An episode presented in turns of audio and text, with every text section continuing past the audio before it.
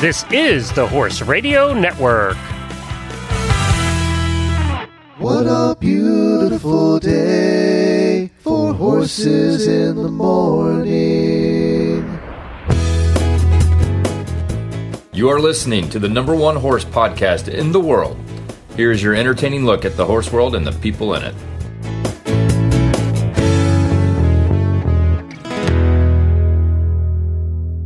I am Coach Jen in Ocala, Florida, I think.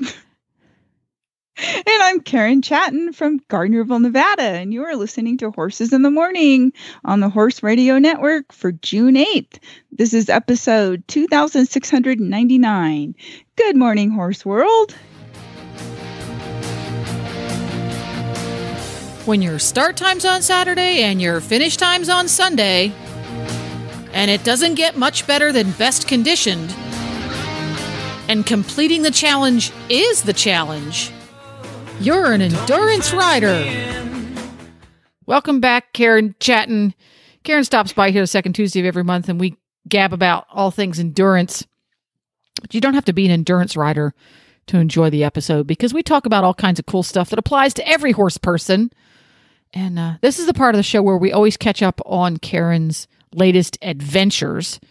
And it being June and all, those adventures are probably not going to include any competitions, but you have two, count them, two new horses in your life. Apollo and on. and uh, what's what's Yes. Red's new name? Apollo and the new horse.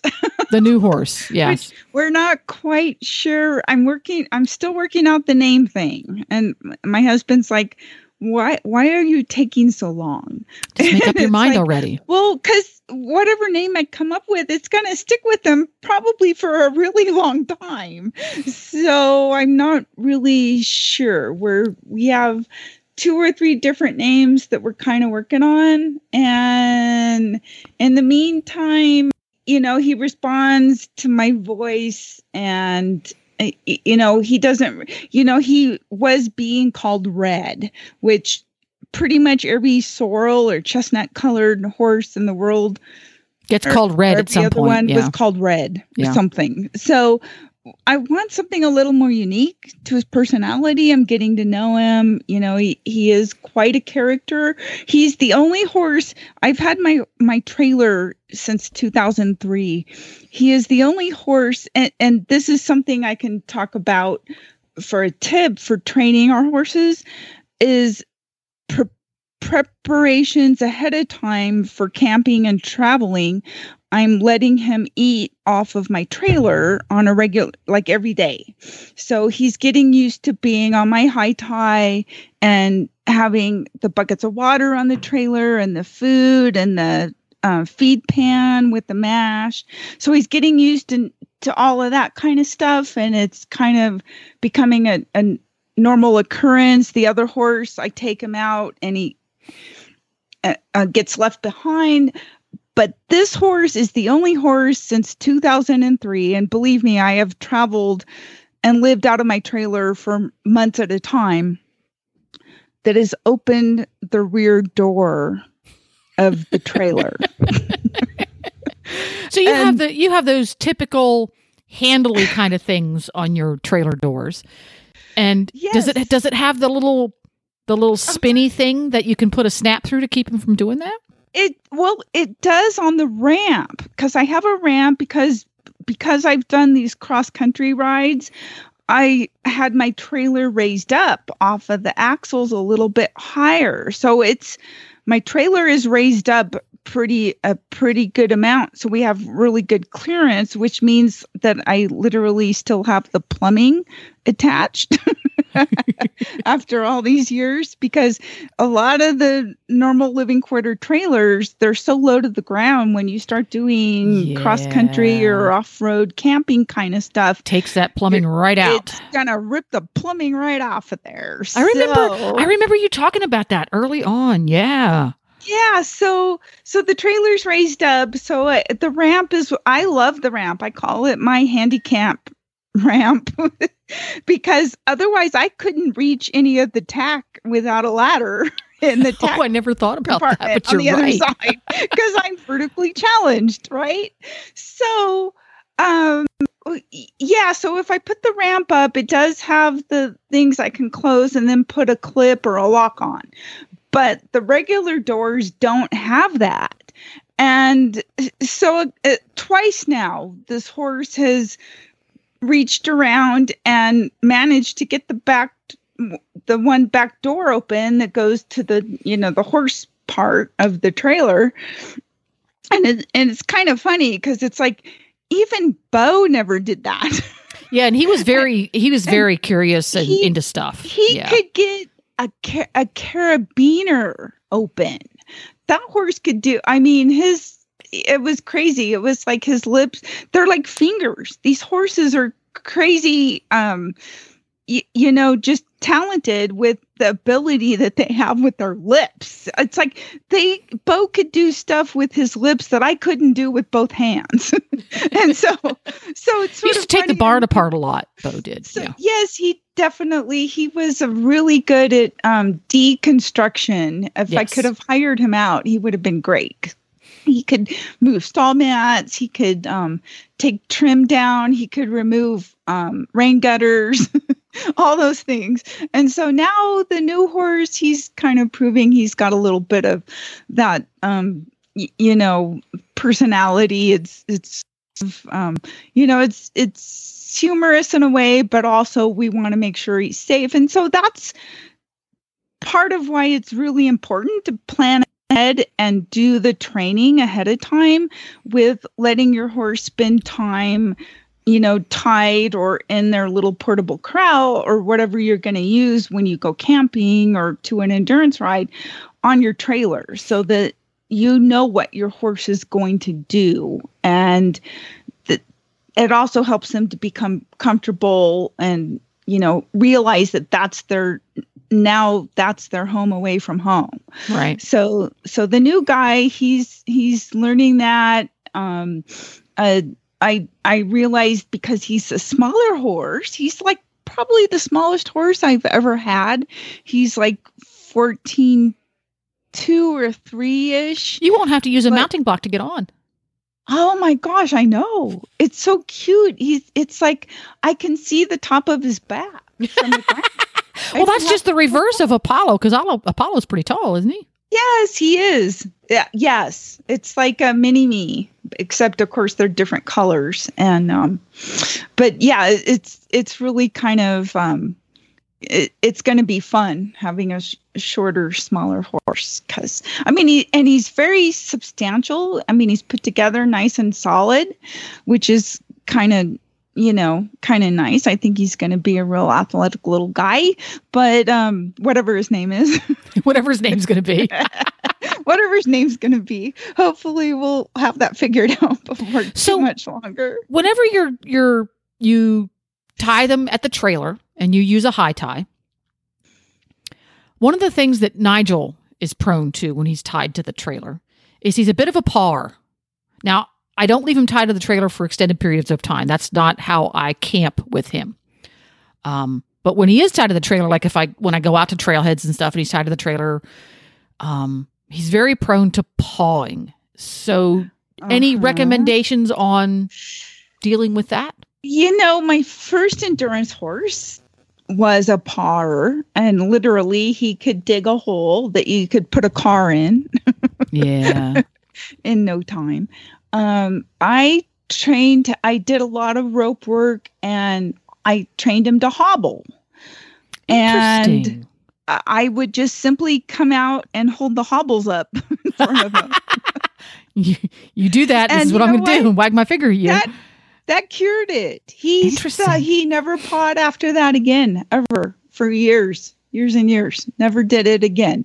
So I yeah, the hobble training was it worked wonders in so many ways because you know it teaches them not to panic if they get caught in something mm-hmm. and you know honestly when you're doing a lot of these endurance rides it's crazy some of the stuff you might encounter Mhm. I mean, there's been more than one time I've had different horses, you know, where we go through a gate, like a cowboy gate or something along the trail. And, you know, you're in heavy grass or brush, and next thing you know, they've got barbed wire wrapped around. Ooh, that's terrifying, isn't it? I've had that happen a couple times. And luckily, because of the, you know, the pre-training and and all this extra work that I put in getting the horses ready to be safe for camping and you know, just everything you can think of, you try to plan for. I mean, there's only so many things. You, I mean, it, it's crazy the amount of stuff you might encounter on an endurance ride.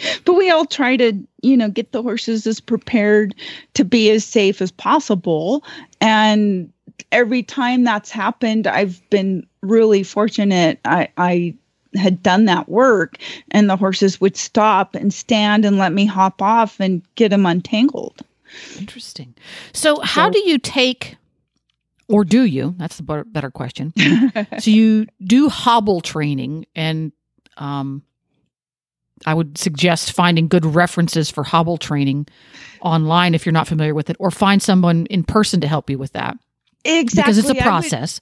definitely, if you haven't done it before, my advice really is to get a trainer and somebody that has done it so they know what to expect. Because trust me, horses, w- when they're hobbled, they can hop around like a rabbit. Yeah. I mean, they can cover some ground. yes, they can. and uh, so you you know you need to know what you're doing. Yes. something about is- what you're yeah. doing. It's not for an amateur. Yeah. Yes, you don't want to cause a problem. Uh, what you're hoping to achieve by doing that training is to prevent a problem, Right. so that the horse reacts in a fav- favorable way to stop. Uh, you know, fighting if they get tangled up or caught up in something. Yeah, because it can be pretty um, terrifying. Yeah. Yeah, And at the very at the very least, going through the process of rope training, where you use a soft rope around the horse's leg exactly. in a controlled situation, so that he can feel that and learn that it's not something he needs to panic about. Even if the only steps you take are those early steps, where just like everything else, at least you have an idea of what his reaction is going to be, and it's something that he's like, "Oh, I felt this before." I don't immediately need to turn into uh, the Tasmanian devil and give you the opportunity to dismount and deal with the problem safely. So even if you're one of those people that go, no, no, no, I'm never going to train my horse to hobble, going through those beginning steps of training your horse that Mhm. something around my leg, I can feel that. I don't need to panic. I can wait a moment for my human to take care of the problem.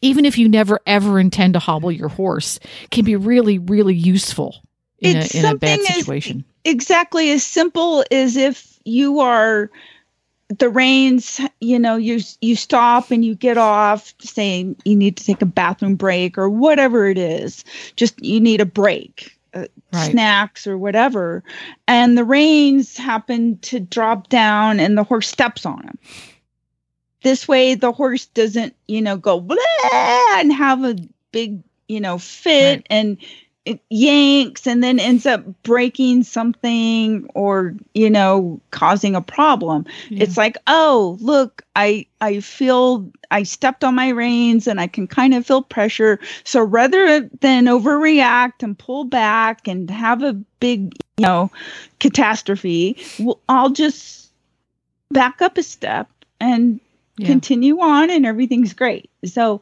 you, you know just all those little things are, are really beneficial for training an endurance horse especially because they're going to deal they're going to have to learn to deal with encountering so many different things Yeah, stuff's going to happen. stuff happens That's right. there we go.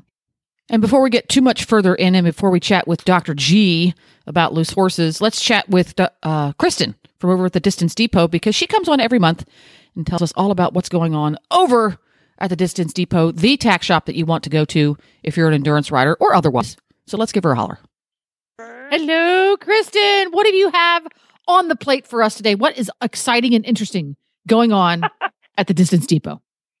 Um, we are going to talk about uh, electrolytes today. And um, we have a whole page dedicated um, on the left hand side navigation menu under For the Horse. You can find our electrolytes, probiotics, and supplements page. Um, and I'm sure when you get there, if you're not overwhelmed, um, there's there's a lot of stuff there. Um, but we have economical powders um, and Duramax. We used to have a product called Perform and Win, which was was a very popular um, electrolyte because it was so palatable. But um, the manufacturer, for some crazy reason, stopped making that one. So we're all. Oh, I know we're all a little. I know. Um, that's so no bummer. more. So- So we won't mention that one. right, right. I know. My goodness. Well, it's, it's- on my page. it's uh, still because- on there. I know because people are like, "What do you mean we don't have that?" But we don't. So yeah, unfortunately. Oh, But the Enduramax is a good electrolyte, and we do Mhm. list the analysis on each product. So if you click on, if you're interested to find out how how many, um, you know, how much calcium, how much magnesium, sodium, Okay. potassium, et cetera, it should be on the website. So you can click on the product, and that way you can find the analysis. And then, you know, we get so many people asking us, uh, well, how should I electrolyte my horse? What should I do? I mean, that's the magic question. if, if there was a magic formula, we would all be um, really excited about that. But unfortunately, it's one of those things you have to sort of experiment and learn, um, you know, as you compete, what works best for your horse. And it's good. I mean, you can tell during training. I mean, I think training helps a lot. You can tell is your horse, you know, does he appear tired afterwards and so on. So the electrolytes really help. Um, and then, of course, there are some other um, supplements such as the BCAA, which is a branched chain amino acid, um, which helps with strength, endurance, and recovery. So as you progress in your training, and, and that that's an option that some people use. Um, but the powders um, are, as I said, economical. Um, they come in like five pound tubs. And then we have dosing syringes, so you can mix the powder, several scoops, if you will, with maybe some applesauce, or I've seen Maalox used. Some people use water; it makes it really runny. Um, but whatever works, and if your horse likes apples, the applesauce is great um, for the powders. So you can mix it up in little batches and have it ready at the vet checks. Then, of course, a bunch of them are sold, like the Perfect Balance and the Light Now and the Enduramax. The Enduramax has a buffered paste because it is a pretty strong, salty electrolyte. So they've buffered it so it's a little easier on the horse's stomach and digestive system. Um, because a lot of times you give the electrolytes, and if you've seen a horse just stand, sort of stand there like, mm, he kind of clams up, the electrolytes It's- drip out the side of his Isn't lips. it funny how they can like carry the electrolytes like Yeah, for it's like, miles and then and It's then like a wad of chewing tobacco in there. Yeah. Yeah. So a lot of times what we would do is just put a little applesauce in a syringe, plain syringe, and just shoot it in there so that it kind of, it's like just encourages them not to hold it in their mouth and pout because they will do that. Um, but so the tubes are, of course, easy, economical. The single dose tubes you can put in your pack and bring with you in case you need to electrolyte out on the trail if it's a long loop and really hot or something like that. And then they have more economical tubes that are like three doses, so it's bigger, probably not going to fit in your pack as well, um, but great, you know, as far as being a little more economical. Um, and then we have some probiotics. We have products. I know Karen uses the Redmond products. Um, Lots of our riders do. So we have the Redmond Rock, which just lives in a dish at our barn. Um, in fact, I break it because they're huge rocks. They're like nine pound rocks, 11 pound Uh-huh. rocks. And I break it and it just lives in my guy's dish. And they, I call it pushing a rock. So I'll pour their food in there and, and it, they just have to push the rock around to get all their food. And so I figure they're getting some of that salt That's and what it's I there do for them. Yeah. Uh-huh. Do you? Yeah. And we have rocks on a rope, and then we have crushed rock by Redmond. So it's a five pound bag. Um, so you can just feed it free choice. So that's kind of nice too. You can just put it in a dish. Um, the humidity kind of plays a role with the salt. It gets all sweaty. So it's very humid here today. I noticed uh, my bucket of free choice is like a wet, kind of mushy. Yeah. It becomes a brick crushed- here. Yeah. Yeah, Mhm. exactly. Um, but lots of good choices on there. There's also um, the probiotics. which are, aid in digestion. You can use um, ProBi. Um, we carry the advanced biological concepts. It's all natural probiotics. And so you can use it before shipping long distances or before going to a ride, during the ride even. Um, so it helps with things like, you know, loose stools, diarrhea, stomach upset, that sort of thing. You can even use it during colic episodes. So a good product to have on hand at the barn. Um, all kinds of good things on there. And then, of course, I talked about the um, syringes, the powders. So we have a 60 cc syringe. Um, so you can mix your uh, electrolytes and suck it up in the 60 cc syringe and then administer it that way. Because it's not really palatable, it's very salty. So if you sprinkle it in their food, they may not eat, which of course you don't want to do. So, um, and then we have drenching guns, which are a little bit bigger with metal tips. So when you put it in the horse's mouth, it's a long um, metal, stainless steel um, tip, so it, it they can't crush it. Sometimes they, if you're not careful, they can grab that plastic syringe and bite it, um, and then it just you know leaks out. But um, lots of good stuff on there. Um, the Daily Gold by Redmond also. So it's a four and a half pound bag, and it also helps with stress um, and stomach um, trouble. So great to use um, either daily or just during a ride or before and after a ride. So lots of good stuff on there. Yes, I see. I see a lot of stuff that that we've used. You know, when I do like a ride like Tevis, mm-hmm. it, you then you see what the top competitors are really using. You know, right. and and I see lots of these you know syringes from you know the Enduramax and mm-hmm. the BCAAs. Um, mm-hmm. You know, and I and I know I've used the BCAAs myself on a horse when we're doing a ride where you have a lot of elevation gain and stuff, and it's just sort of like it it it you know it's not something that's going to make everything wonderful, but it just sort of tops off you, exactly. you know what I mean? Like if you yeah. you're already going at 95 or 99%, it's just right. one little extra thing that tops yeah. it off. A little and, bit of a uh, boost. Uh, it does and it yeah. it you know and I I have felt that it really uh, has made a difference with with my guys mm-hmm. um, on on some of the harder, more challenging, difficult rides. So right definitely. And and the same for like the the probiotics are very mm-hmm. very helpful. And um and yeah I, I i'm looking at your your uh the dosing syringes and i'm thinking oh that that looks really cool. yeah, the 200 cc. I'll be honest with you, that's a lot of liquid, and so it, it almost makes the handle hard to squeeze. So if you're little and your hands are little, you're trying to use two hands. I like the 70 cc and the 60 cc because they're just a little more easy. But if you have a crew member, you know, that has a large larger hand um, and that has that uh, extra oomph to get uh-huh, to get that sure. in there, but yeah, I mean they're they're pretty great. It does hold more, so that's kind kind of nifty too. Okay, so tell us what's your um, website address and your phone number. All right, we are. Um, you can find us at www.thedistancedepot.com, and our phone number is toll free 866 863 2349. Terrific. Thanks, Kristen. Thank you. Bye-bye. Bye. Bye, Jen. And we've got Dr. Rebecca Gimenez. Are you Dr. Gimenez or Dr. Husted nowadays? Nowadays. Uh, it's Husted, but I go by either. I, whatever. If you call me, hey, you, I'll come. Okay. Especially if you're cooking dinner. hey, Doc, come on over here and give us a hand. Okay. Well, uh, we've we've gathered and garnered many, many, many, many new listeners since we chatted with you last, last Dr. G. So why don't you give everybody the Reader's Digest version of how you got into the large animal rescue business to begin with? Okay.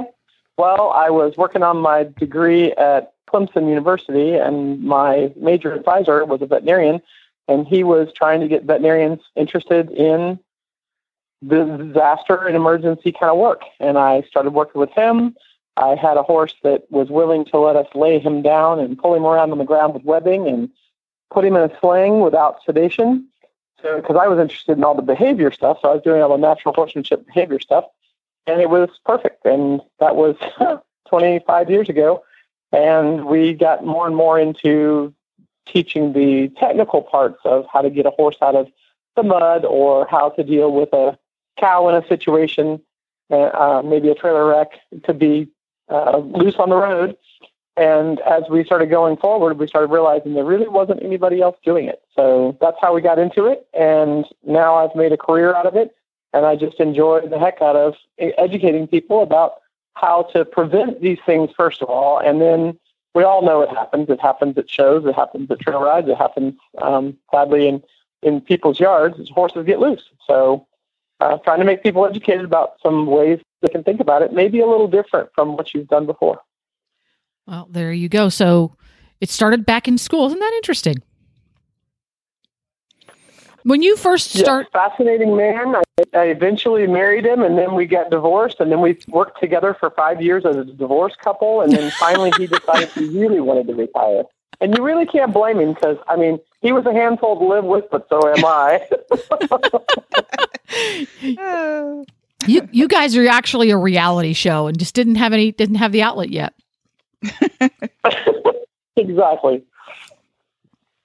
So when you go to horse shows, when you go to trail riding gatherings that are casual, when you go to endurance ride, invariably there are loose horses. It just happens. It's what horses do, and they do it really, really well.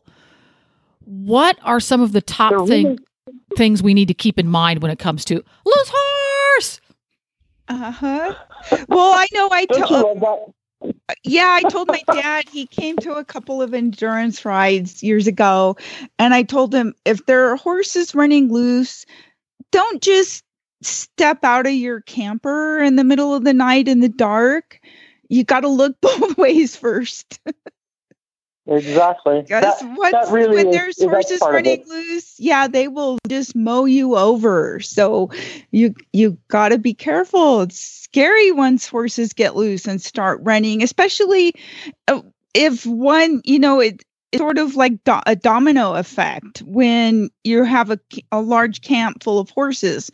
Um, usually, you just can't have one horse loose. They start to accumulate into multiple horses loose, which is becomes really dangerous.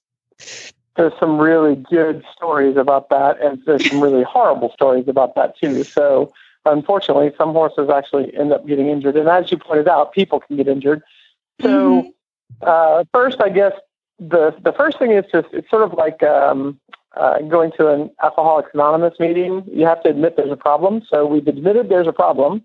We, we, we see it everywhere. And why do people react the way they do? And I'm not really sure because what we tend to do is, like you said, step out of camper and wave your hands and get mowed down.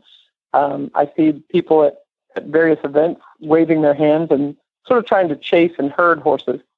And that just doesn't really work real well for that species. That's that's why um, herding dogs don't don't work real well with horses. The more you herd them or chase them, the more mm-hmm. excited they get. So the the challenge is to try to figure out a way to get everybody to calm down and get control of the situation.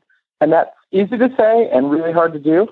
Um, at a show where you get lots of people uh, at an endurance ride, you've got lots of people trying to get people to calm down is is really difficult to do. So what are you going to do? Yell, hey, calm down? that doesn't make a lot of sense, does it?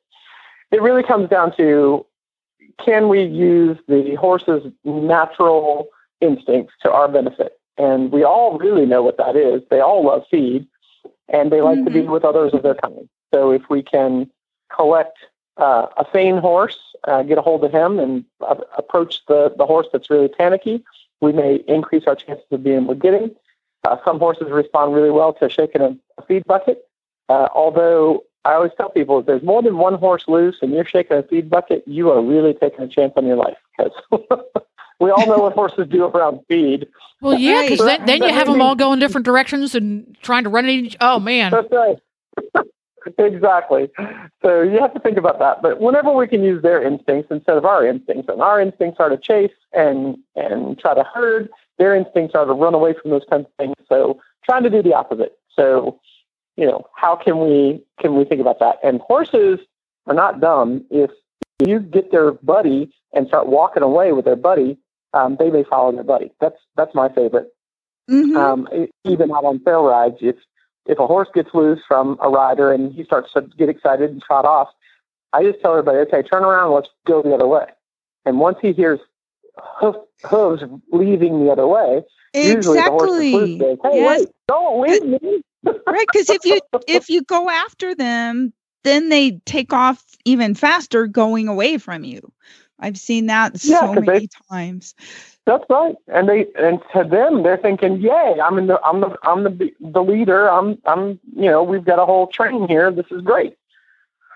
And I guess the the biggest point is to do the opposite of what our instincts are, because we're predators and they are prey animals. And if we act more like prey animals, um, we will probably be a lot more successful.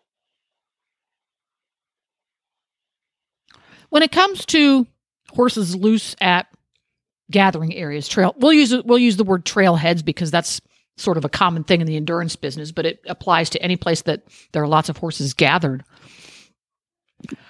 Have you ever had an experience where you had a whole crap load of them get loose? I have, and I bet you she has too. Has that ever happened with you, um, Karen, where you just have, you know, half a dozen of them get loose all at the same time?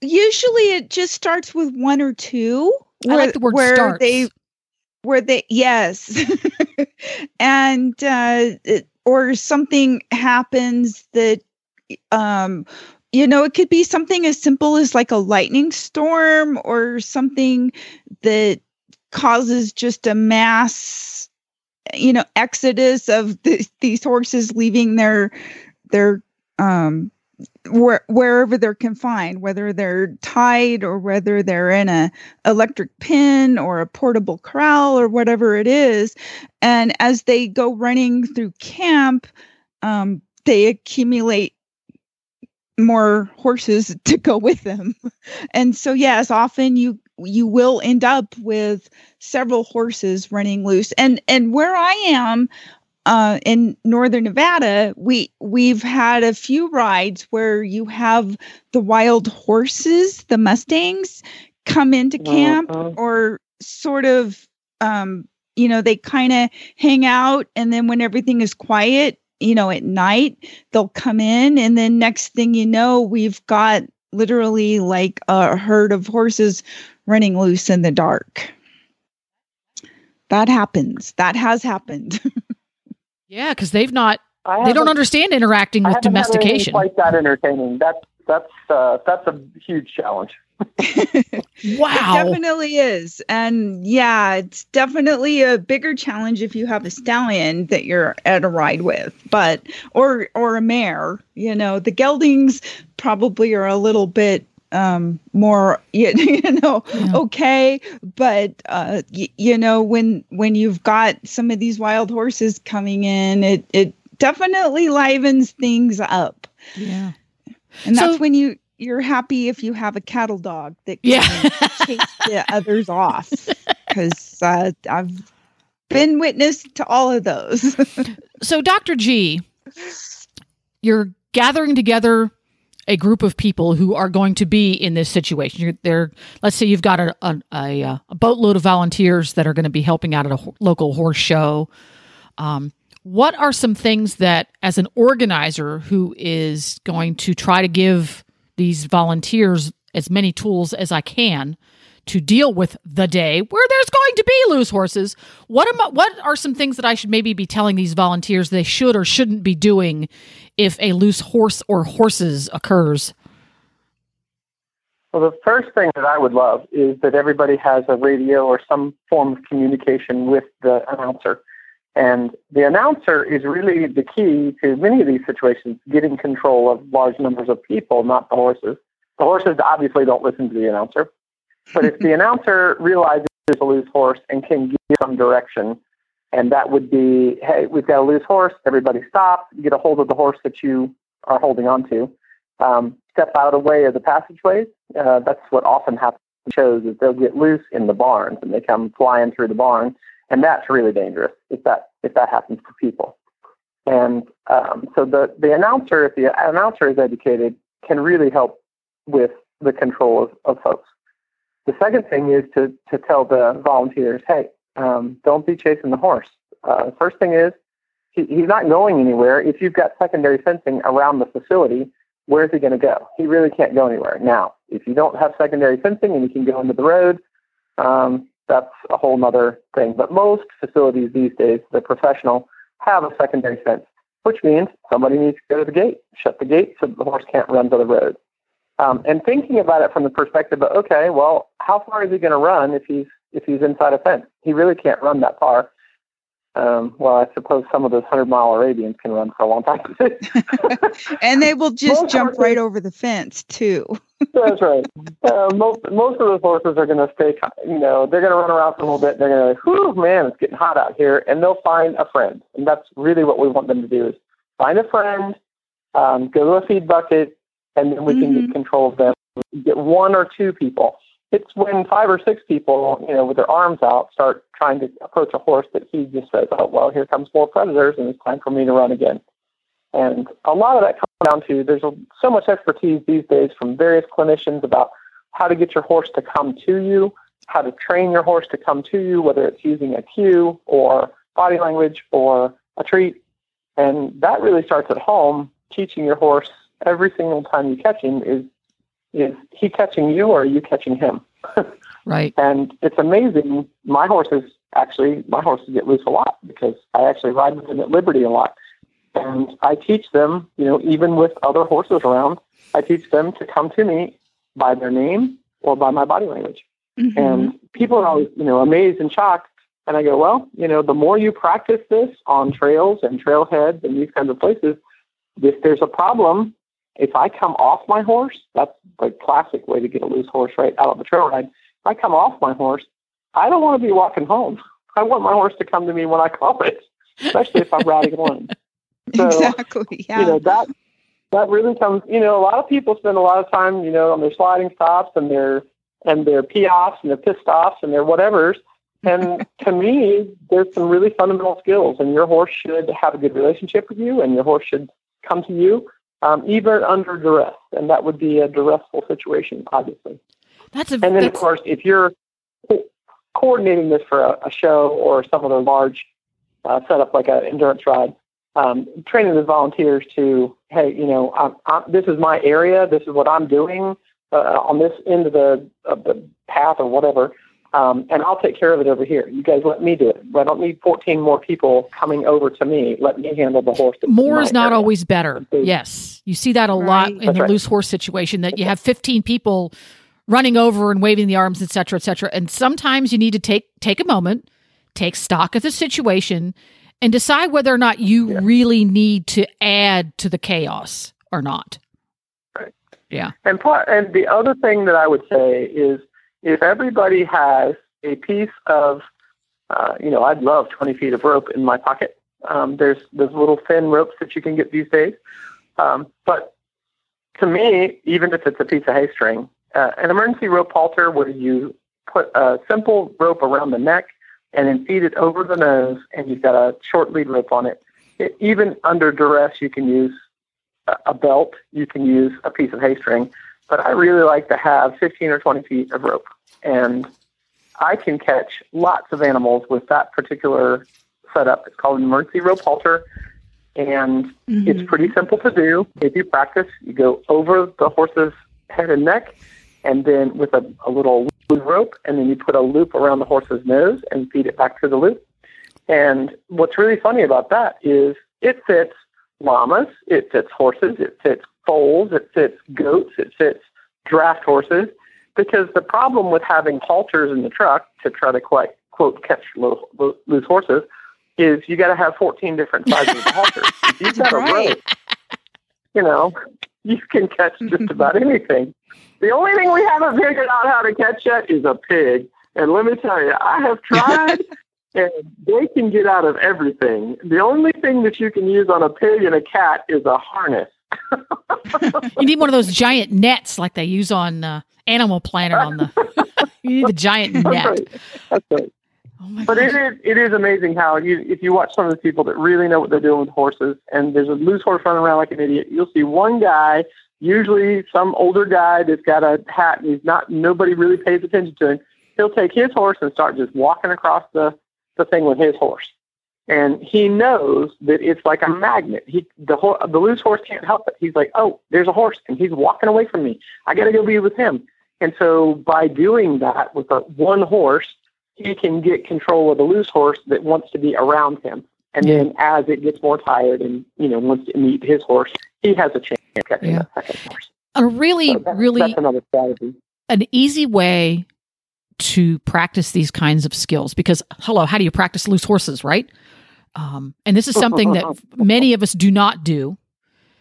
If you've ever ridden your horse in a pasture full of other horses that are loose things happen sometimes those horses that are out in that pasture run around and act stupid there's all kinds of strange interactions if you can set yourself up in a place where you can be riding your horse or even if it's doing groundwork with your horse at the same time, you are either adjacent to or with horses that are at liberty. That is a good way to start the first baby step down the road of Mhm. how to deal with my horse when there's loose horses Yep. around and how to deal with loose horses when there's loose horses around because that's when they're going to have those natural reactions to each other that you can Mhm. start to to habituate yourself to and understand how your horse reacts and understand how what you do and what you do with your horse is going to change that and it's it again it's something that most of us don't do the number of people that say oh i can't ride in place e b or c because there are horses pastured next to it that act Mhm. silly run around like idiots or that there are horses in the field that run around like idiots well Yeah, figure out yeah, ways come to take baby steps When uh, we've got these wild horse herds, and some of the stallions will come right up and confront you. yeah That makes life really exciting. well That's sure exactly he's he- right, and yeah that's what that's what I was going to say. Is I always, I, you know, I ride with a rope, and the rope has a piece of leather on the other end of it, and it's um, interesting how your horse, like in the situation you're talking about, it's pretty interesting how your horse gets amazed if you're smart enough to be able to defend him. When they start realizing, oh man, this human, they're not useful for much, but man, they can defend me from something else. They they're they're they're sort of like, wow, that's pretty neat. And what I mean is, if you're on the ground and you're approached by another horse that's loose in the pasture or whatever, the horse is going to have to take care of himself, and he, they can get in a fight, they can end up kicking each other, and you can get hurt.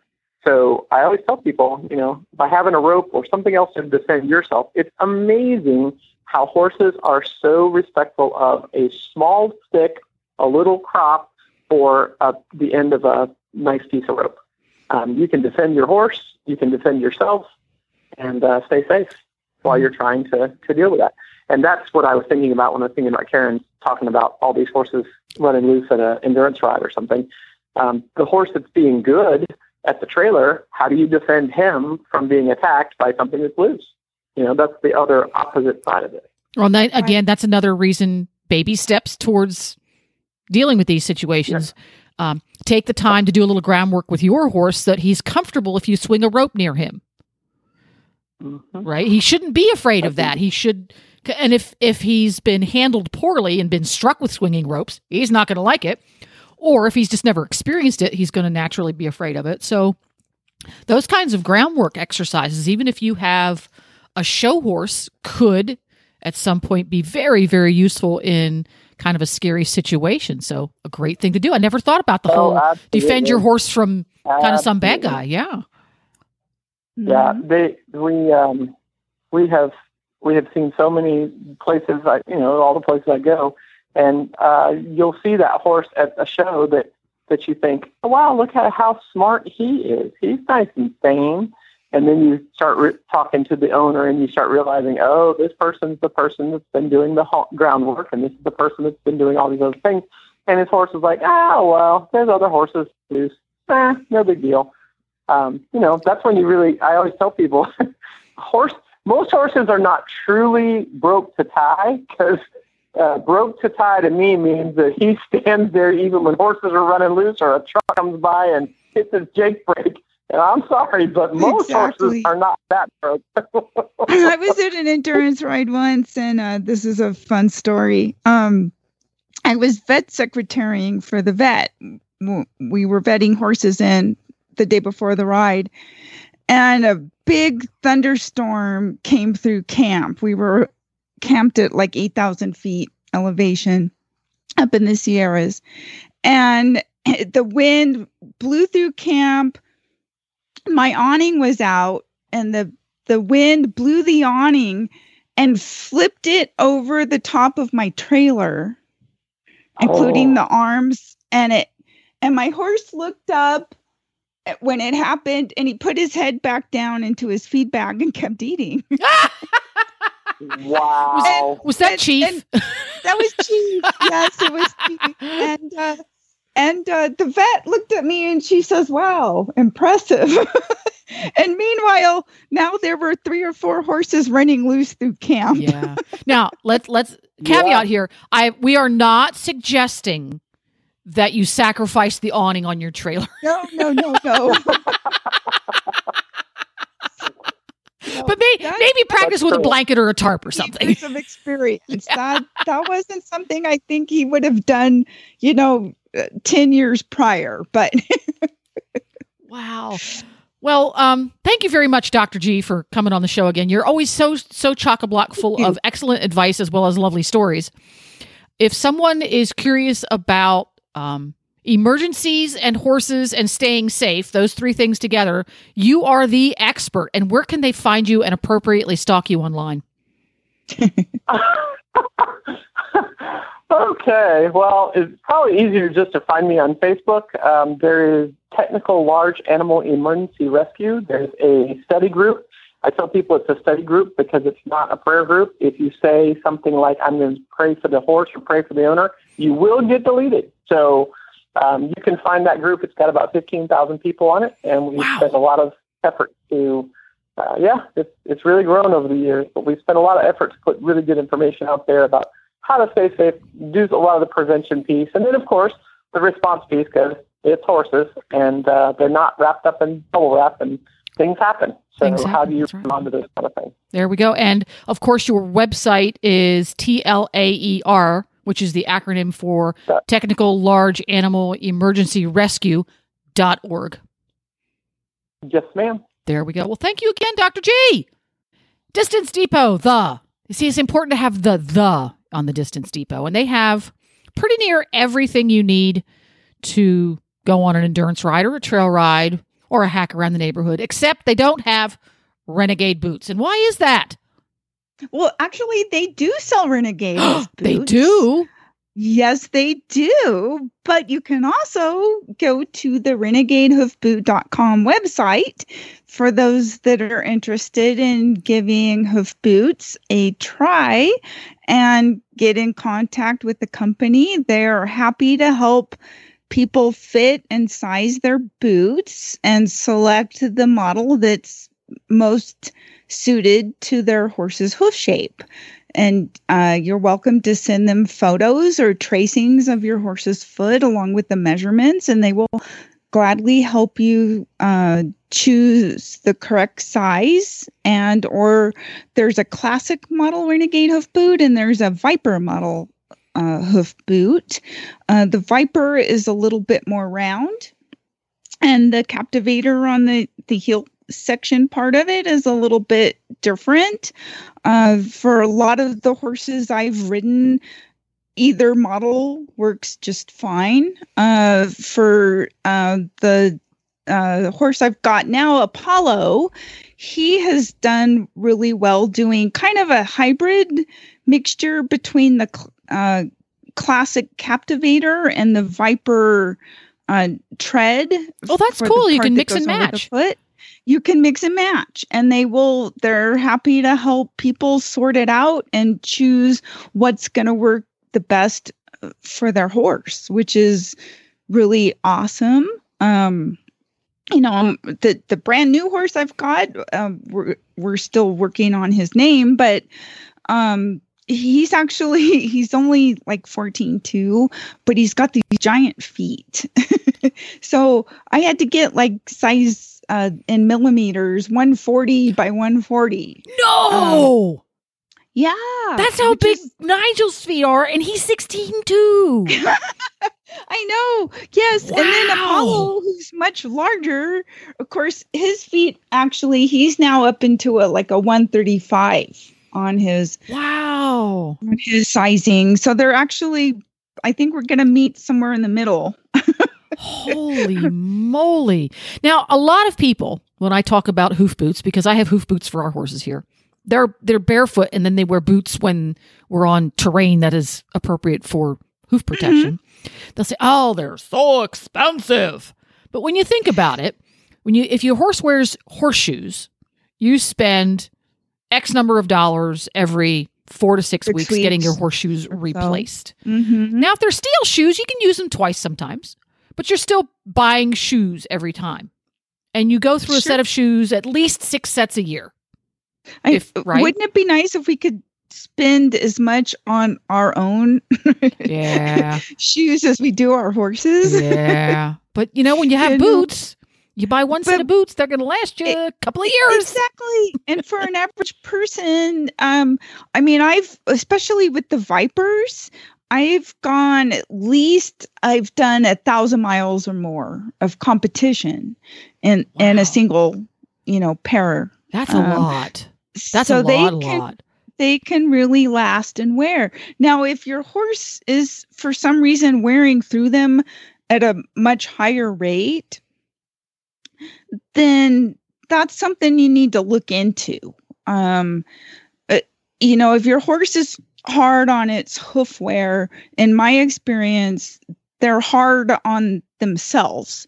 So Yes. they're going to be experiencing a greater amount of wear and tear doing the miles Yes. versus a horse that can do 600 to a thousand or maybe even and, and i know i've done f- as much as 1500 miles on a set of renegades in the past Do they have um, little odometers on them, like the little? Does it have a little uh, Fitbit on the sh- in the? they, you know This boot see, has attained four thousand steps. I know, you know, and that's the kind of the fun thing with with boots is when you put them on, you can you know step back and you can look and make sure everything looks balanced, so you have an equal amount uh, hoof wall or hoof sticking up above above the level of the boot all the way around. So you can tell if something's out of balance, you'll have, you know, a higher amount of uh, hoof on one side versus the other. So that's one great way to gauge if your, you know, hoof is look looks balanced or not. Um, but you can also look at the wear and tear, like um, on the actual boot tread after you've done some miles. It's like in- the truck. It's like the the front end of your truck being out of alignment. Exactly. Yeah. And you can tell if, yeah, exactly. If your horse is in alignment, if they're traveling um, evenly, if the amount of wear is good. Like if they're wearing through their toes really fast, you know, then that's something you want to look into and and talk with your farrier or you know some other experienced horse person about how your horse is traveling because Yes. you you don't want him doing that and that's that's all those are all signs that you can learn from it's it's you know that's why i think i've learned so much from using hoof boots over the years Yeah, there you go. That- yeah so there's always more to learn. And renegade you can go to renegadehoofboot.com to their website and uh, look them up they're also on facebook There you go. And if you know which ones you need, you just go to, to the distance depot. Right. Yeah.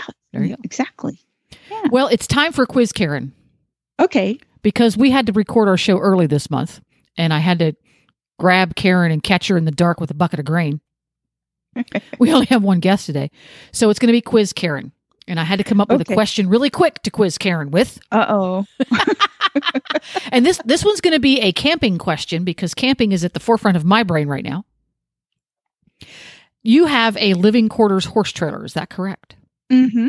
When you first started out doing endurance, did you have a living quarters horse trailer? i had a tent there you go. You had a tent. What are some i didn't even have a truck You didn't even how did you haul your horse trailer with like a van or I started out with this little bitty two horse straight load Lee horse trailer that I found, you know, Uh-huh. cheap. And but I had to borrow my friend's truck in Oh, order to bring it anywhere. Oh, that's I used to I used to show, but I rode my horse to the show. oh, wow, that's great. So back in the day when you were when you were roughing it, Tinting. tenting. Uh-huh. So you chose to tent rather than sleep in the horse trailer. Why is that? Uh, you know, I, don't really know. Um, the the trailer was just so small. I Mhm. I guess I decided the tent was better. I don't know. You know, once you start going to endurance rides, you accumulate so much stuff. That is true. You have a lot of stuff. You have to be ready for every contingency. That's the problem. Yeah. I know. Yeah. So- yeah. the your your primitive camping, so to speak. Uh, did you have any clever little life hacks that kept you safe and sane, fed and warm when you were roughing it? You Because know- obviously you didn't have plumbing, you didn't have running water, you didn't have heat, you didn't have air uh-uh. conditioning. Nope, none of that. Um, y- one of the things that I think um, you can buy these instant heat um, warmers Mhm. that it, you know, and they have them in different shapes or sizes or Oh, those little things that have- it's a chemical thing. You just shake it up. it's and- an yeah. instant. Yeah. Yeah, and, and a little packet, and they have them shaped so you can put them on the top of your feet, like for they're called toe warmers, and then they've got the regular ones. I would bring, I I would buy those by the case, and I and I would tuck two or three of them in around my waistband, um, and a couple in my socks, and that's how I would stay warm. I would never have thought to At do it that way. To actually sleep with them. Yeah. Because they last for hours and hours. They do. That's true. They do for like So four to eight hours or something like and that. then and then if you are really seriously camping and it's below freezing, then you do what, you know, the old tried and true endurance rider does is when you go to bed, um, you go to bed in your riding clothes that you're going to wear the next day. oh yeah. so that when you get up at four or five in the morning and it's seven degrees, you don't have to be You don't have to change your trying clothes. to yeah. change into clothes while you're semi frozen. Yeah. You, you uh, yeah. So uh, those those instant heat packs have saved me many many times. Even when I had a living quarters, and you would run out of propane like on a multi day or something, and have no heat. I mean, it's crazy how cold it's like a refrigerator. In fact. My refrigerator, I would have to put stuff in the refrigerator to keep it from freezing. Yes, we we talked about that on a show recently that when the temperatures are below freezing and you run out of power, your refrigerator is actually a heater. Exactly. Yes. exactly. Did Take everything out of the fridge. One more one more quiz question for Karen. When you were when you were remote camping, you didn't have your fancy living quarters yet. Um, what did you use for your light sources? What were your favorite go-tos? Um, I have uh, a couple of like uh, solar batteries that you can wind up. You can wind them Mhm. to get more power, and they're also it's like an emergency radio flashlight kind of thing. Mhm. um but again lots of times for whatever reason your battery runs low on your in your living quarters and you don't have a generator or something handy or easy to go and just start up especially if it's in the middle of the night because you don't want to bother your neighbors um just a, a nice um battery um powered led type light will will work. Do you did you put any lighting in your horse area? Because I've seen I've seen people do this where they take those little tiny solar powered lights that you use in your lawn to like light your walkway and make it look pretty. They'll stick those Um, around the horse area. Do you or is that a thumbs up or a thumbs down to you? Because I have no idea. Well, yeah. One one of the things I did uh, do on my living quarters is I bought a light. It's like, you know how when, when you see like a four wheel drive Jeep and they have those really bright lights up on top? Mm-hmm. I bought one of those Mm-hmm. and I mounted it on my living quarters trailer outside between where the two horses go if I have two horses with me and pointed it down so that I can tack up you know oh, so you can early in you, the morning But you only use that when you're tacking it up. You don't like leave it on all night long. No, uh-uh, no. And um but yeah, that that thing has been wonderful. I I love that because it's brighter than just like an ordinary outside porch light that you'd have on a living quarters and it's bright enough so that you can see well when you're tacking up in the dark or Mhm. untacking in the dark.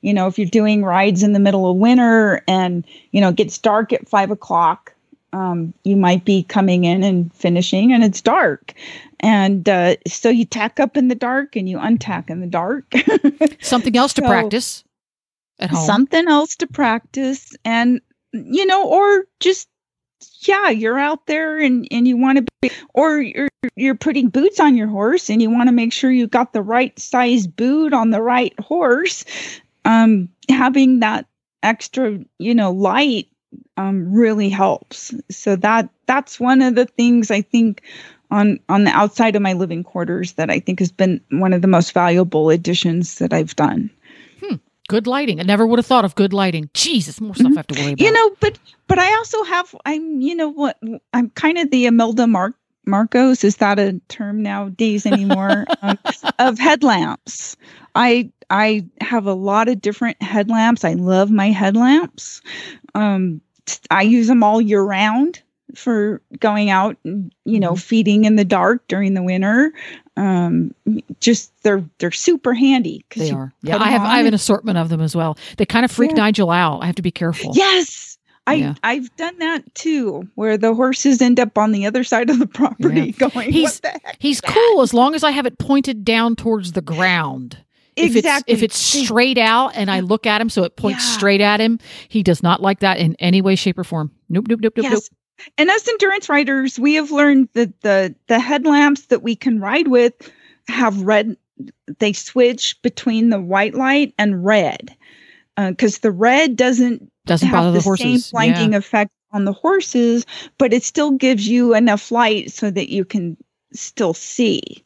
Um, So that's an- that's another thing to keep in mind in that whole loose horse topic that we talked about today is if it is dark and you're dealing with loose horses, yes, you need light, but be careful about shining it at the horses' faces because sometimes that can Mm-hmm. it just can blind s- them. blind them and set And them it- off again. You know, and it takes them a while to see again. Yeah. Some horses just don't really like headlights at all, headlamps. yeah. And another Yeah. thing that you can get used to at home is, let's say in the wintertime, most of us have to go to the barn and do feeding at least one time in the dark during the. Day. you know what? What I just uh, because I'm dealing with these basically new to me horses. I've had Apollo since August, and then the new horse since a month ago.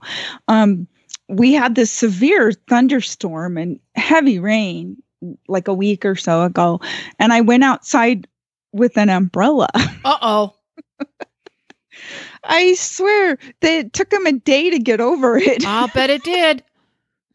so now I'm I'm taking my umbrella with me even on a nice Yeah. sunny perfect just- day so they can get start to get used to it. It's just part of the furniture. No big deal. it's just part of the thing. I'm not a monster, but I'm coming to feed you, so it's okay. Well, sometimes in the winter when you go out there to feed, don't turn the lights on. You feed by flashlight just so your horses have the opportunity to experience it. And even if they're not if you don't do it regularly, Uh-huh. they're never going to get over it, but at at the very very least doing it occasionally allows you to have some concept of what their reaction is. The worst thing you can have is I have no idea how he's going to react. That's the worst case scenario. So, give it go. right. Yeah. Yep. There Yep. So yeah, that every new horse that comes here, they get to spend time on the trailer, eating on the trailer, going in and out of the trailer to eat. Um, you know, just it, you don't even realize till you get a new horse how much stuff there is to teach them to get them prepared to basically go out in public so that they're safe. there you go. There is a ton. And thus, we will have something to talk about forever. We'll never run out of topics. So, if you want to learn more about endurance riding, you can go to AERC, this American Dot Endurance org. Ride Conference. Mhm. Um, they're online. All you have to do is write out American Endurance Ride Conference. They have great SEO. You'll find it. And you can go to horsesinthemorning.com to get links about today's show. And thank you again for hanging out with me, Karen. Sure. It's been fun, as always.